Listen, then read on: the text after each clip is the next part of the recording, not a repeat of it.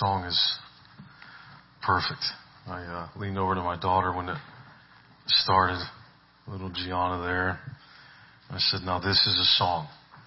In Christ alone is a song that when you worship, if you're not singing about what Jesus has done and who Jesus is, what are you worshiping, right?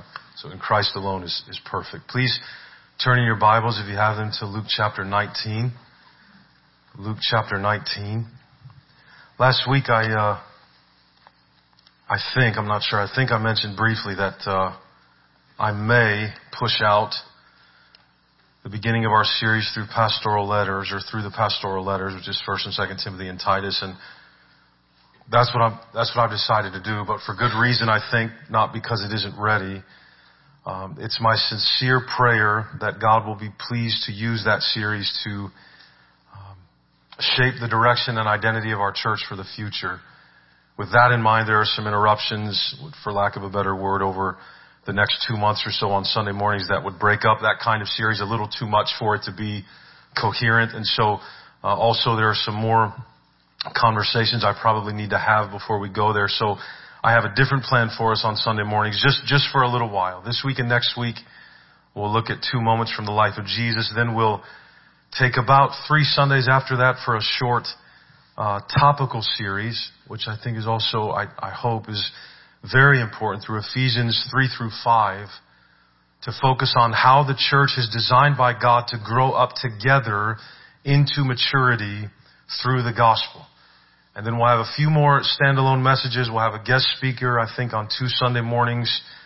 Uh, one being the ending to our conference in March. Those guys will be here on the 28th, and then one of them will be preaching on Sunday morning the 29th, and then uh, I may be gone preaching for a friend at his church, and so uh, we'll miss two there. But that basically will bring us to Palm Sunday and Easter, and then on April, which that's insane, but we can already put those on the calendar. But on April 19th, we'll be able to start the pastoral letters. So that that's where we're going. Just in case you wanted to be able to sleep tonight, that's where we're.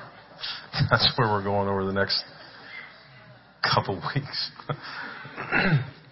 I'm guessing that uh, many of you watched the State of the Union address this past Tuesday night, and depending on which side of the aisle you sit on, it was either a great speech or a terrible one. You know, you very rarely are we neutral or indifferent to those kinds of things. Either it was a you loved it or you hated it. Um, but have you ever heard somebody say? Something along the lines of, you know, when you're at work, especially, or at a family function or in public or something, you can't talk about religion or politics. Those are the two things you can't talk about. Those are the two topics you can't touch if you want to keep things civil, right? Do you know why that is? I think it's because those are the two biggest sources of hope in the world. Religion and politics. People either hope in their religion to save them, solve all their problems, make all their dreams come true, or they hope in politics to save them, solve all their problems, and make all their dreams come true. In that formula, in that formula, both religion and politics are idols. If that's what you're looking to get out of them mainly. And you cannot insult people's idols. You can't insult people's saviors. So don't talk about the two things that get people the most riled up, the two things that spark the most disagreement. Beloved, what do you really hope that Jesus is going to do in this world? Because Jesus can do things for you. Jesus is a king. But what kind of king do you think Jesus is? What kind of conquest do you hope that Jesus is on in this world? Search and destroy your enemies or seek and save them? Who do you say that Jesus is? Jesus was nothing like the rulers of this world. He came to seek and to save his enemies rather than destroy them. That should be instructive to his people. Let's pray. Father, I thank you for your word. I thank you for this irrevocable truth that you've given to us about your son. And Father, please watch over my soul, my mind, my mouth this morning. Help me speak, please. Please, Lord, be with me. Watch over everyone that is here to listen. Enable everyone to understand and believe. I ask and pray these things in the name of our Lord Jesus Christ. Amen.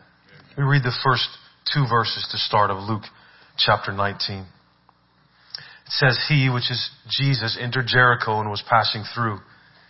And behold, there was a man named Zacchaeus. He was a chief tax collector and was rich. Now, Zacchaeus is a kind of a hard character to figure out in the story of Jesus. He's a tax collector. Jesus seems to be very kind to tax collectors, but he's also rich. And Jesus said it's very hard for rich people to enter the kingdom of heaven. And Zacchaeus is probably very rich. Zacchaeus is a chief tax collector, which means he was in charge of several other tax collectors within a district, and they would have paid him commissions off of what they would have been gouging each of their customers for. So he's a very rich man. All his wealth, however, is built on the suffering of Jewish people at the hands of the Romans. What an enemy of God's people then Zacchaeus would have been. What a threat to them. Look at verse 3. and he was seeking to see who Jesus was, but on account of the crowd he could not because he was small in stature. I believe the text says in some translations he was a wee little man and a wee little man was he. so he ran on ahead and climbed up into a sycamore tree to see him, for he was about to pass that way. And when Jesus came to the place, he looked up and said to him, Zacchaeus, hurry and come down, for I must, such a big word in Luke, I must stay at your house today. So he hurried and came down and received him joyfully. And when they saw it, they all grumbled. He has gone in to be the guest of a man who is a sinner. And Zacchaeus stood and said to the Lord, Behold, Lord, the half of my goods I give to the poor. And if I have defrauded anyone of anything, I restore it fourfold. And Jesus said to him, Today, salvation has come to this house, since he also is a son of Abraham. For the Son of Man came to seek and to save the lost. So it didn't matter ultimately how big of an obstacle Zacchaeus' occupation or wealth was to the possibility of his salvation. What is impossible with men is possible with God. It's Luke 18, 27. Did you notice as we read the connection between verses 5 and 9 in light of verse 10? The Savior saw a sinner who could not save himself and said to him, I must stay at your house today. Why? Because the Son of Man came to seek and to save the lost. If that's the case, he must be in the houses of lost people. He had to stay at Zacchaeus' house. He's a lost son of Abraham. When Jesus comes, salvation comes. That's what characterizes his kingdom. Jesus is on a quest to save the sons and daughters of Abraham. That is, all those who will have faith in him. That's who the Son of Man, the prophesied one, is. Notice here, please, salvation didn't come to Zacchaeus' house since he gave half of his goods to the poor and repaid four times over anyone he had defrauded. Salvation did not come to his house since he did with his wealth what the rich ruler in 1823 could not do with his. Salvation came to his house because Jesus broke through all the barriers to save Zacchaeus, and the result of that was that he gave to the poor and paid back the people he had cheated. Zacchaeus was saved because Jesus seeks and saves the lost sons and daughters of Abraham. That's the reason why the word, why we see the word since in verse 9. Do you notice that? Not that he made everything right with his money. That's not why salvation came to his house. Zacchaeus didn't chase salvation down. Salvation chased Zacchaeus down out of a tree and then went and sat at his table. Now, with that in mind, look at verse 11. As they heard these things, things like verse 10, he proceeded to tell a parable. Because he was near to Jerusalem and because they supposed that the kingdom of God was to appear immediately. So, the scene in Zacchaeus' house is the occasion for this parable. The two are related. Jesus saving this tax collector who was a son of Abraham while being close to Jerusalem and while People were thinking the kingdom of God was about to appear.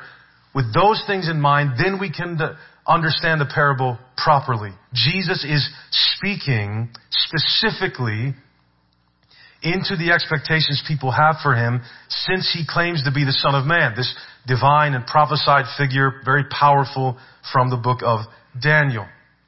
Since Luke 9:51, Jesus has been headed very deliberately towards Jerusalem and now he's almost there. He is the Son of God, the Son of Man. He is God's divine King and with him comes the kingdom. Luke 17:21. He is saving. He is reigning in that sense now. He is finally near the great city. All kinds of messianic expectations will reach a fever pitch as the king heads into Jerusalem. The blind beggar rightly called him the son of David. That's the Messiah. Jesus himself is referring to sons of Abraham. So there's all this, these words that are triggering these ideas. Surely this was the moment when the kingdom was going to appear, apparently many thought. So, because they think that way, he tells them this parable. Look at verse 12. He said, therefore, a nobleman went into a far country to receive for himself a kingdom and then return. There's no mention here of a delay of any kind. That's important. 13. Calling ten of his servants, he gave them ten minas, about three months wages for a laborer, and said to them, engage in business until I come. But his citizens hated him and sent a delegation after him saying, we do not want this man to reign over us. When he returned, having received the kingdom, he ordered these servants to whom he had given the money to be called to him, that he might know what they had gained by doing business. The first came before him saying, Lord, your mina has made ten minas more. And he said to him, well done, good servant, because you have been faithful in a very little, you shall have authority over ten cities. And the second came saying, Lord, your mina has made five minas. And he said to him, and you are to be over five cities. Then another came saying, Lord, here is your mina which I kept laid away in a handkerchief, for I was afraid of you, because you are a severe man. You take what you did not deposit and reap what you did not sow. So, this Lord is not Jesus Christ. It's not Jesus. Not even close. Jesus isn't unjust. Jesus doesn't steal. Right? You, you, this is a text the Mormons use to talk about how they'll gain all these planets and cities and you gotta read the text with Jesus at the center, not what you want at the center. Right? Jesus isn't like that. What's happening here then? Look at verse 22. He said to him, I will condemn you with your own words, you wicked servant. You knew that I was a severe man, taking what I did not deposit and reaping what I did not sow. Why then did you not put my money in the bank and at my coming I might have collected it with interest? And he said to those who stood by, take the mina from him and give it to the one who has the ten minas. The nobleman, this nobleman, has no pity, no kindness. The servant was right to be afraid of him. The servant is correct in what he's thought about him. Look at verse 25. And they said to him, Lord, he has ten minas. I tell you that to everyone who has more will be given, but from the one who has not, even what he has will be taken away. But as for these enemies of mine who did not want me to reign over them, bring them here and slaughter them before me. Beloved, this nobleman is a tyrant. Now you have to think for a minute here. Nobleman is not a word that Jesus usually uses in these parables when he's talking about himself. Jesus and his father are never spoken of in the Bible in such terms as these. In fact, as I was saying, noblemen in this culture to this audience would have instantly brought up Roman images and Roman culture, not Jewish ones. I think that begins to shed light on Jesus' meaning here. He is near Jerusalem. They suppose that the kingdom is going to appear immediately. If the kingdom is going to appear immediately, the people are wondering, what kind of king will he be? Is the Son of Man, the King of heaven and earth, is he like a Roman king? A Roman Lord? Is he harsh and cruel, slaughtering his enemies right in front of him, just like the Romans do all the time and will end up doing to Jesus? Although the parable probably doesn't refer to any specific event within the Roman world. It would have had elements to it that a Jewish audience would have been very familiar with. Historian Josephus blamed the internal fighting between the priests, Hyrcanus and Aristobulus, for the fact that the Jews had lost their freedom and become subject to the Romans and their aristocracy in the first place. Jewish people hated Roman rule with good reason. It was oppressive and harsh to them. When King Herod died, he left his kingdom to his three living sons, Archelaus, Antipas, and Philip. The inheritance had to be validated or confirmed by the Roman Empire, so Archelaus traveled to Rome to get the support of Augustus, the emperor. The Judeans, of course, revolted, sent a delegation of 50 people to oppose his appointment because Archelaus was so brutal to them. But when he got back to Jerusalem, he was the tetrarch, not the king. So he just deposed the high priest Joazar, replaces him with Eleazar. All that was not accomplished nicely or kindly or without blood. It was accomplished through violence and oppression and disregard and cruelty. The nobleman's actions in this parable are those of a flippant Roman ruler, not the son of man. Bloodlust is the trait of the worldly rulers they would have been familiar with. They conquer and hold their power through bullying and violence and force with disregard for the people they conquer. They're unfair and scary and capricious. But what about this king? What about this king? What about the son of man? What's he like? Well, the front of the chapter told you what he was like.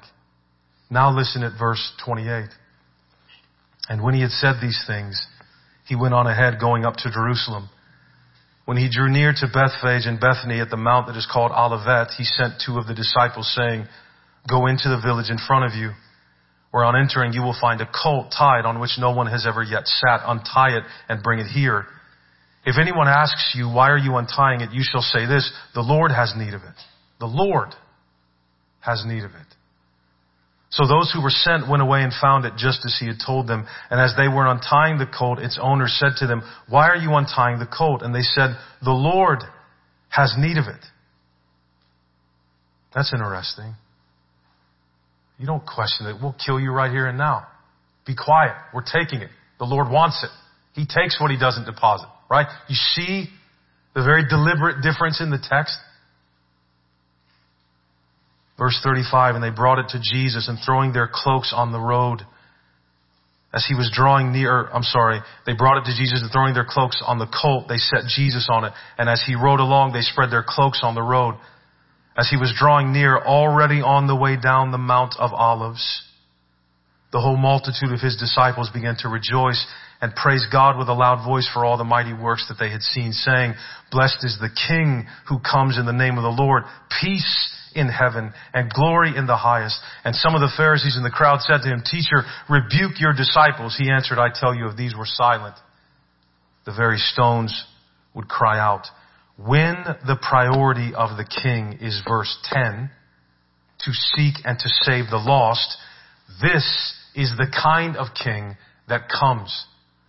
The mount that the Son of Man is riding on always matches the mission he is on.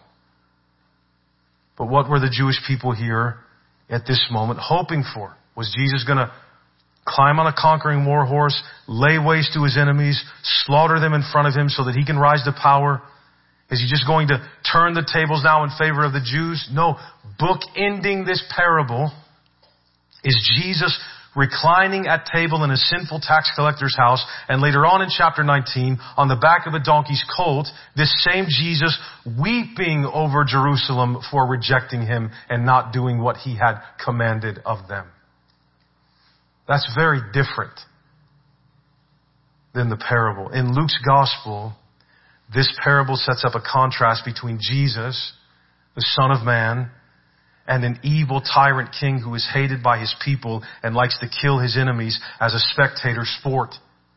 Jesus' parable here is to correct any notion from anybody in his audience or ours that the saving kingdom, kingdom of God will somehow appear as this great political institution. Remember, it cannot be observed like that. That is not what it is. Luke 17, 20 and 21. The kingdom of God is nothing like the Roman Empire. It is nothing like any worldly king, foreign or domestic. God's reign was already present. The king was already in their midst doing those things, doing all of those things that proved he was beginning his reign, seeking and saving sinners, proving that he was conquering the greatest tyrants, death, and Satan himself. This crowd needs to know. We know that from verse 11. They need to know that Jesus is not that kind of king. He is going to lay down his life for his enemies, not slaughter them. That's what the kingdom of God is like. That's what characterizes the reign of Jesus, salvation. Then all through this next section, if we were to read ahead, Jesus contrasts himself with earthly kings and kingdoms. 22, 24 to 47, Jesus destroys imperial, worldly ideology. Jesus is humble, meek. That's how he's so powerful. He gives up his life for others, dies forgiving his enemies. He serves, he seeks, he saves. Jesus has already received his kingdom. We know that. That's not what this parable is about. I don't think it's about his followers being faithful to do their duty in his absence. As other parables talk about, the entire parable focuses on this nobleman. That's its focus. And how he deals with his servants and with his enemies. That's what it's about. Jesus is contrasting himself with the rulers and kingdoms of this world just as he's about to ride into the holy city on the back of a donkey. Just after he saved the tax collector. And just before he's about to weep because they won't believe in him, rather than kill them for not believing in him and submitting to him like a Roman king would. Later on, the Romans won't be able to fathom that Jesus is a king. They'll mock him for it. They scoffed at him. Why? Because he had no army. There was no violence he had incited his followers to commit. He had no wealth. He had no visible power over anything that they could see. They would, been, they would have been asking, well then where is his kingdom if you're a king? Why? Because the only way you know there's a kingdom is if you can see it. If it's a worldly one.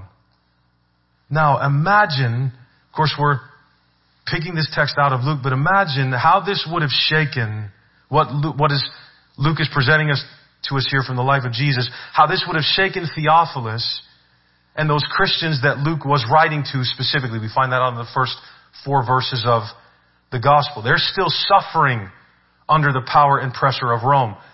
Words like this are a bummer if you're being oppressed by a worldly tyrant or empire.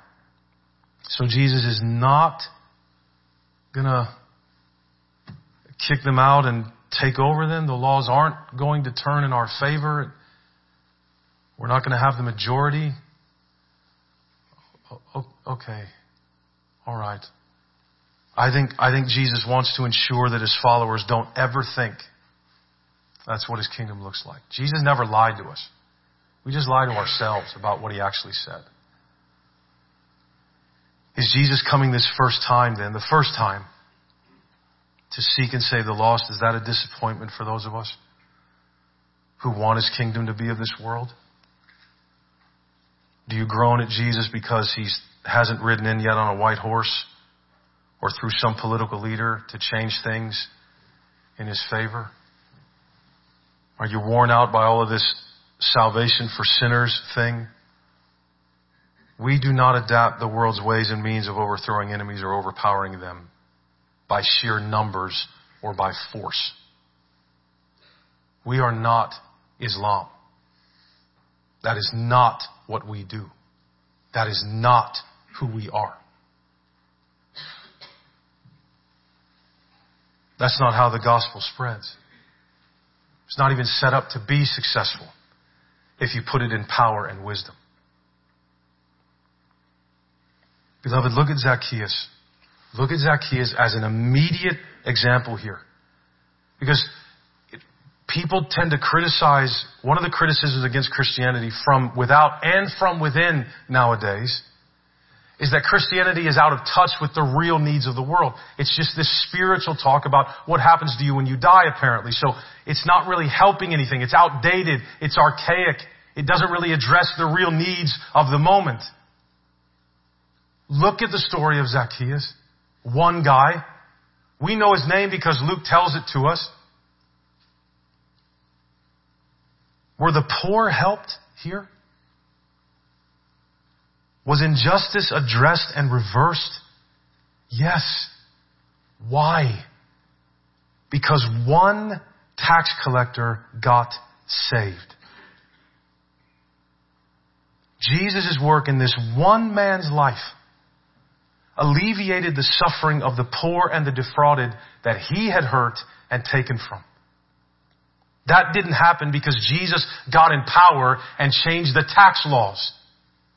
It happened because salvation came to one man's house. Just one. And beloved, that's the strategy. That's why you see Jesus doing this and not overtaking Rome. Because that's the strategy. We're still here when the king came down the Mount of Olives on a donkey. The white horse is coming, but it hasn't come yet. Where you are, where you live, your house, you are the church where you live, where you are. You are light. You are salt for your neighbors for your town. Acts would teach us that's why we all live in Moundsville and Glendale and Cameron and Glen Easton and all these other places. That's why. Because the strategy is seek and save. Embassies of heaven are everywhere in this world.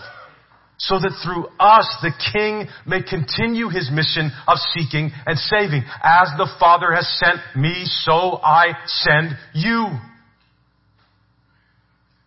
That is how Jesus conquers in this age.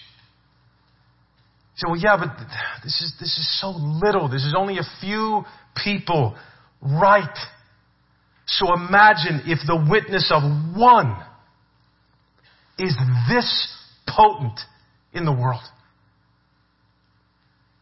What would happen if more and more people got saved? We're kidding ourselves if you think you shove people into this can of having to do what you want them to do and can then share this wonderful gospel of grace and mercy with them. It's backwards.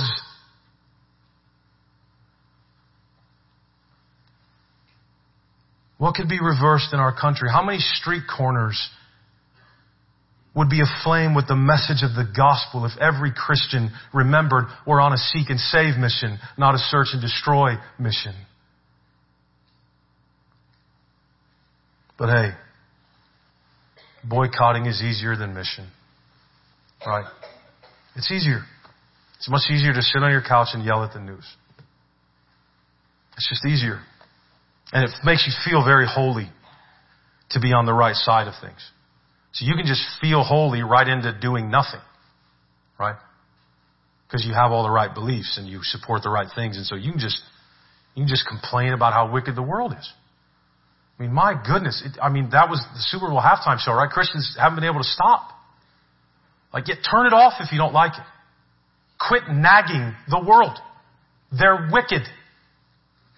What are we here for? The world doesn't need more nags. Ask anyone you know, hey, would you like another person nagging you in your life? Yes, I would. Could you get a whole group of people to do that for me, please?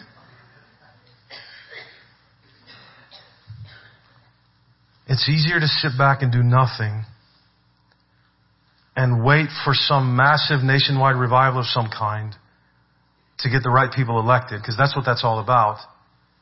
It's easier to do that than it is to love and serve your neighbor that lives next door. It's, it's, it's always going to be easier because that guy or that lady gets on your nerves.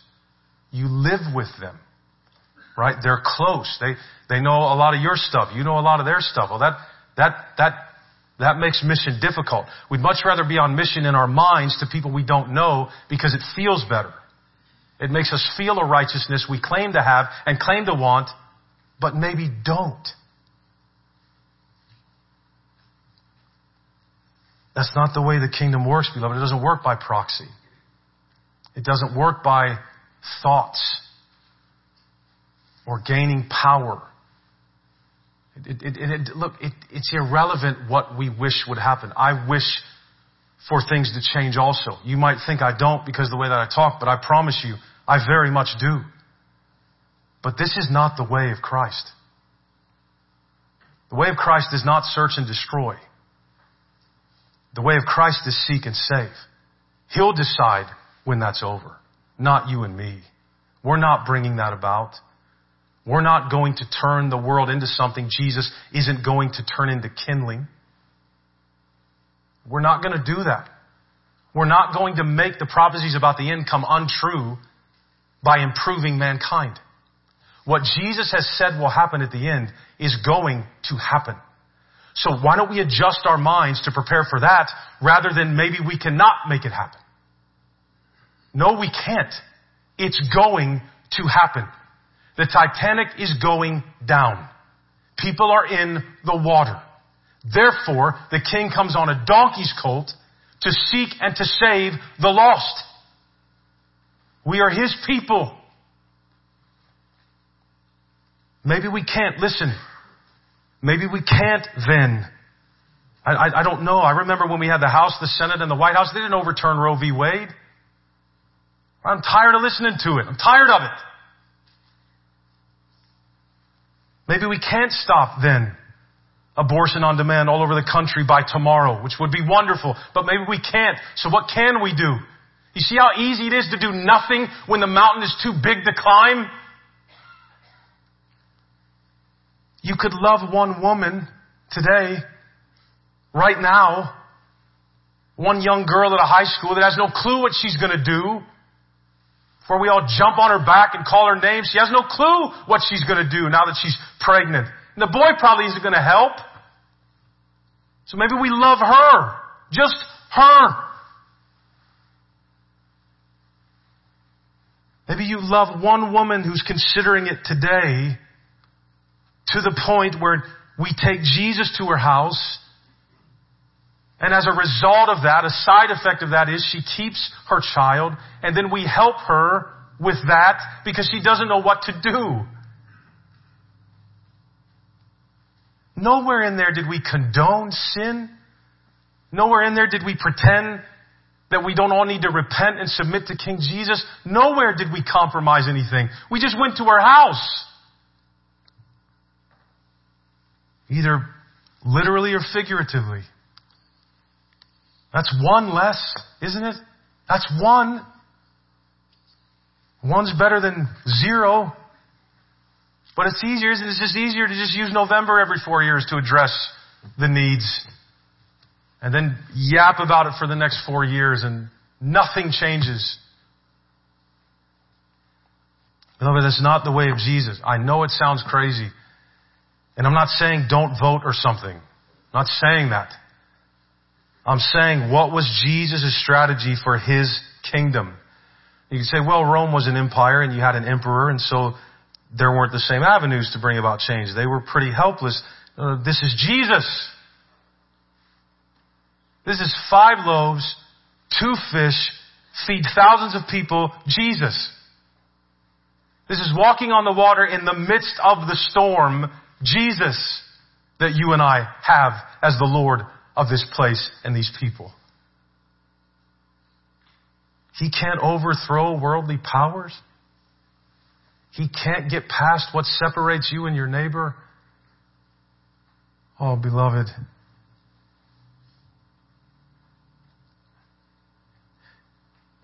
Does Jesus have no strategy for the world, no plan? Beloved, this king does not overthrow his enemies by force but by love and salvation. Jesus never sinned. He never compromised his holiness. He never, so apparently you can get as close as Jesus did and still be holy. Jesus goes to sinners' houses. what if they see him come out of there? They did. And they called him names for it, and then they killed him. Jesus reconciles. He doesn't divide further. Until, of course, his salvation brings a sword and not peace because he's so subversive without having a sword. He does not arbitrarily give extra minas to hard workers and slaughter his enemies in front of him on public display. Jesus wants us to understand who he is so that we get a better understanding of who we are and our purpose here as his followers and his church. We cannot adapt the world's views on how to overthrow our enemies. And we are not old covenant Israel. We haven't been called to cleanse Canaan. We've been called to make disciples of Canaanites.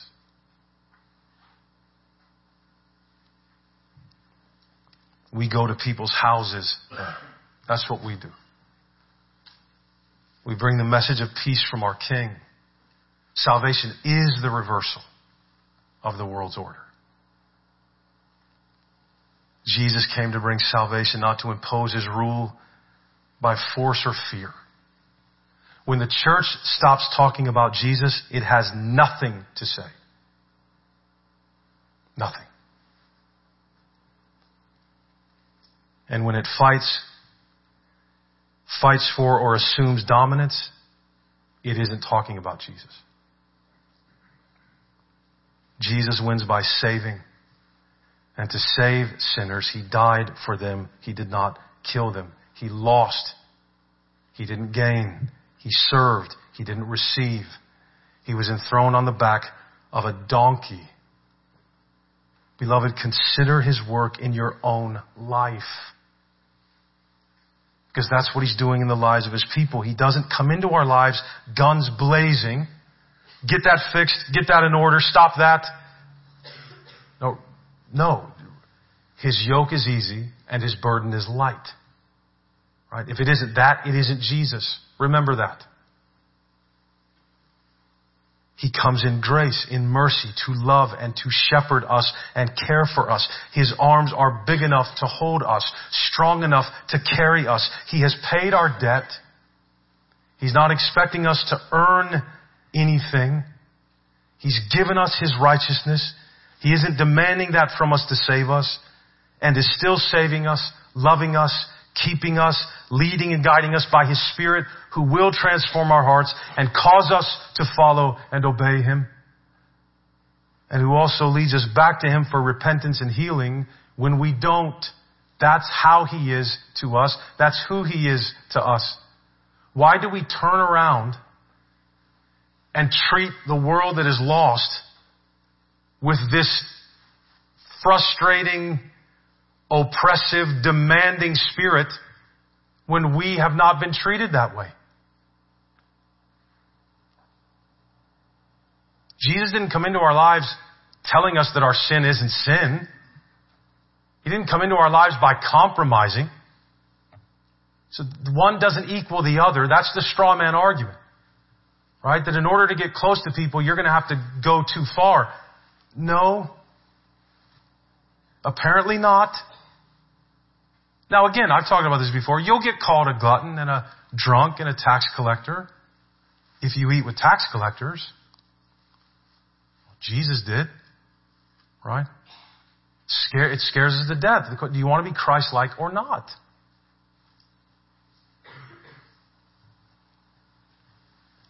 Christ-like on my terms, yeah. But I actually like Jesus? No, no. no, none of us do. I'm not laughing at you. I'm laughing close to you. Because we're all the same when it comes to that. It, it, Jesus is a peaceful conqueror in the world today. Right now. This is who he is in our lives. He's commissioned us in this age as that kind of king. It was seek and save for you and me, thank God, not search and destroy. Because I'd be dead. Don't forget who your king is. Don't forget how Jesus conquers. Right? Don't, don't try to use him to build a kingdom other than his own. Right? I mean, is it possible? excuse me, is it possible that our desire is for a kingdom of this world And we're so pro Jesus because we think he's how we get it. Who do you say that Jesus is? Repent of your sins this morning. All of us. Believe the gospel. The message of our only means of salvation through this King, Jesus Christ. If you're lost, He came to find you and to save you. Your sinfulness, which is our lostness, doesn't disqualify you from being saved. It's the very thing that draws him near to you. You're what he's looking for. So come to Jesus. The front will be open this morning for anyone that needs to come and pray.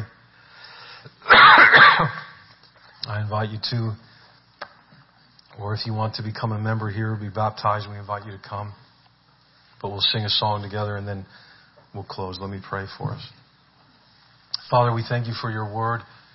We thank you for your truth, God, how we pray that it would hold us together and shape us. How I pray that we would all see our need for the Jesus of Scripture, for Him to save us and be our Lord. And we ask and pray these things for mercy in the name of our Lord Jesus Christ to fall on all of us. Amen.